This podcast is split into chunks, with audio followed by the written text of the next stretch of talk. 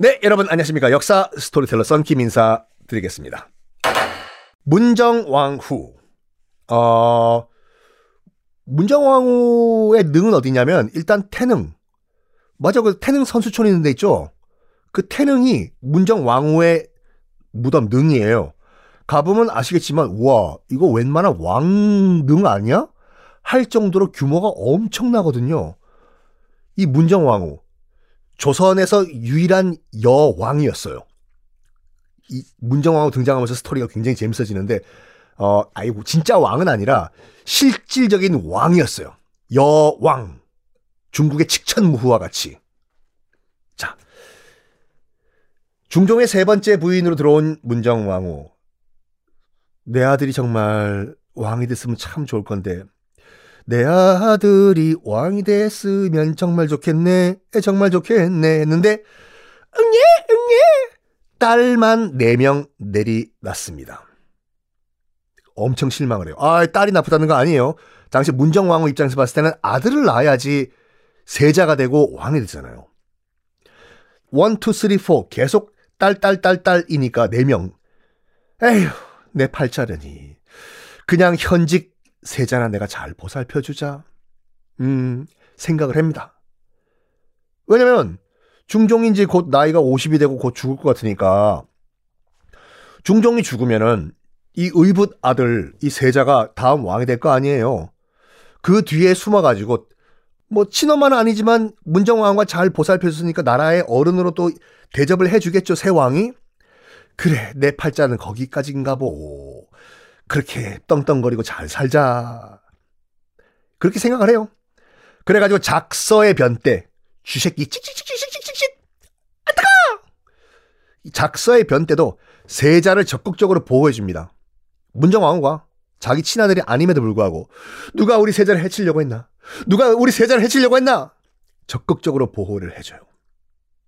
그런데 그런데 갑자기 문정 왕후가 34살에 응예 응예 아들을 낳아요.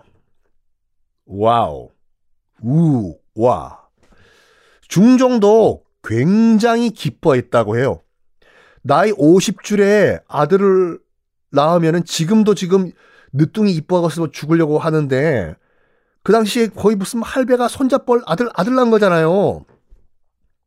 근데 이게 이게 엄청난 파문을 또 일으켜요. 왜? 이제 권력 구조가 바뀔 수가 있어. 그렇죠. 문정왕후는 후궁이 아니에요. 현직 중전마마예요. 중전마마가 아들을 낳은 거예요, 지금. 이 아들도 대군이에요. 그냥 군이 아니라 대군.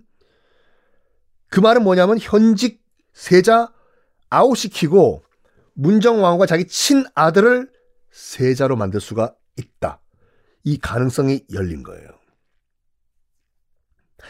근데 문제는 기말로가 이제 권력에 무슨 뭐 눈에 콩깍지가 씌었는지 이걸 이 구, 권력 구조가 바뀔 수 있다는 걸 파악을 못해서 기말로가. 그래가지고 기말로가 뭘 하냐면 눈치 없이 계속 자기 반대판을 계속 이쪽에서 아들 낳고 있는데도 기, 기말로는 계속 반대판을 계속 날리고 죽이고 귀양 보내고 난리가 난 거예요. 하하하. 오늘은 어떤 놈을 귀양 보낼까? 어떤 놈을 입에 보낼까? 어떤 놈을 죽일까? 나 기말로에게 덤비는 놈들 뭐라고? 그치 다 죽음밖에 없어. 결국에는 김알로가 눈치도 없이 누구까지 건드리냐면 건드리지 말아야 할 영의정 당시 조선 그러니까 영의정, 우의정, 좌의정이라고 들어봤죠. 정승이라고 하고 세 명이라고 해서 삼정승이라고 하는데 어 타이틀은 있지만 어, 이 뭐라고 할까 딱히 책임이나 업무는 없어요. 그냥 상징적으로 국가 원로 같이 가만히 앉아 있는 할배들이에요. 영의정, 좌의정, 우의정. 하여튼 그 이 삼정승 가운데서 가장 위는 영의정이거든요. 그러니까 이렇게 보시면 돼요. 그냥 한 나라의 상징적 뭐라고 할까 국가 원로. 당시 이제 영의정이 이제 정광필이라는 사람이었는데 미스터 바른 소리 쓴 소리예요. 그러니까 이 정광필이란 사람은 실질적으로 당시에 아무런 권력이 없었어요.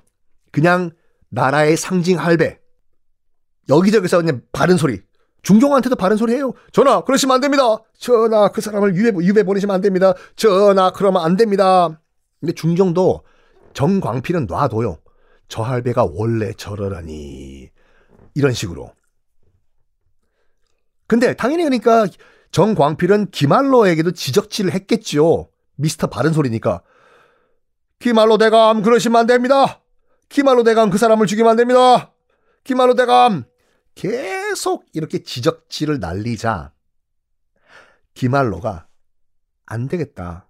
나 저 할배 저 노인네는 그냥 힘없는 그냥 미스터 바른 소리라 가지고 놔두려고 했는데 죽이자. 아. 근데 아무리 털어봤자 정광필은 털어도 먼지 하나 안 나와. 미스터 쓴소리다 보니까. 흠이 없어요. 그러면 어떻게 된다? 흠이 없으면 만들어야죠. 그래서 결국에는 기발로가 정광필의 흠을 만듭니다. 어이가 없는 흠을 만들어요. 어떤 흠이었냐면 장경왕후 있죠? 그 아들 낳고 일주일 만에 돌아가신 중종의 두 번째 부인 장경왕후. 능을요 무덤을 희릉이라고 해가지고 원래는 어디 썼냐면 지금 양재동 국정원 자리 있잖아요. 혹시 안 가보신 분들은 거기 헌능이라고 있거든요. 어우 거기 굉장히 조, 좋아요 여러분들. 뭐 서울 사시는 분들은 한번 꼭 가보시고 아, 다른 지역에 사시는 분들도 서울 올라오시면 일단 선능 꼭 가보시고 도심 한복판에 그렇게 하, 신선한 공기를 쐴 수 있는 공원이 있다? 깜짝 놀랄걸요. 그리고 헌능이라고 킬방원 태종 이방원의 능도 양재 로타리 조금 지나서 국정원 근처에 있거든요. 하여간 원래 장경왕후의 능은 이 헌능 이방원의 무덤 근처에 있었어요. 원래 원래 원래는요. 근데 당시 이제 장경왕후 능을 공사를 할 때 둥둥 따탕 둥둥 따탕 땅 속을 파다 보니까 땅에서 큰 바위가 나왔거든요. 어? 이 땅 속에 바위가 있으면 풍수적으로 문제가 있는 거 아닌가? 해서 이제 풍수 보시는 분한테 물어봤어 그때. 그랬더니 결론은 풍수적으로 봤을 때 큰 문제가 없다. 아, 라는 결론이 나요. 그래서 바위가 있는 데서 조금 옆으로 비슷한 곳, 곳에서 조금 옆으로 해서 거기다 그냥 무덤을 만들어 버립니다. 그리고 20년이 지났어 지금요. 20년이 지났어. 요거를 트집 잡은 거예요. 요거를. 기말로가 20년 지난 후에 전하! 돌이 있었는데도 공사를 강행한 것은 이거는 풍수적으로 정말 불길한 일이었는데 강행을 했습니다. 전하! 라고 말도 안 되는 얘기를 해요. 기말로가. 그래? 돌이 있는 건 풍수적으로 문제가 있냐? 그걸 말이라고 합니까, 전하? 풍수의 풍자도 모르고 풍수를 모르면 팽수라도 하십시오. 팽하. 그래.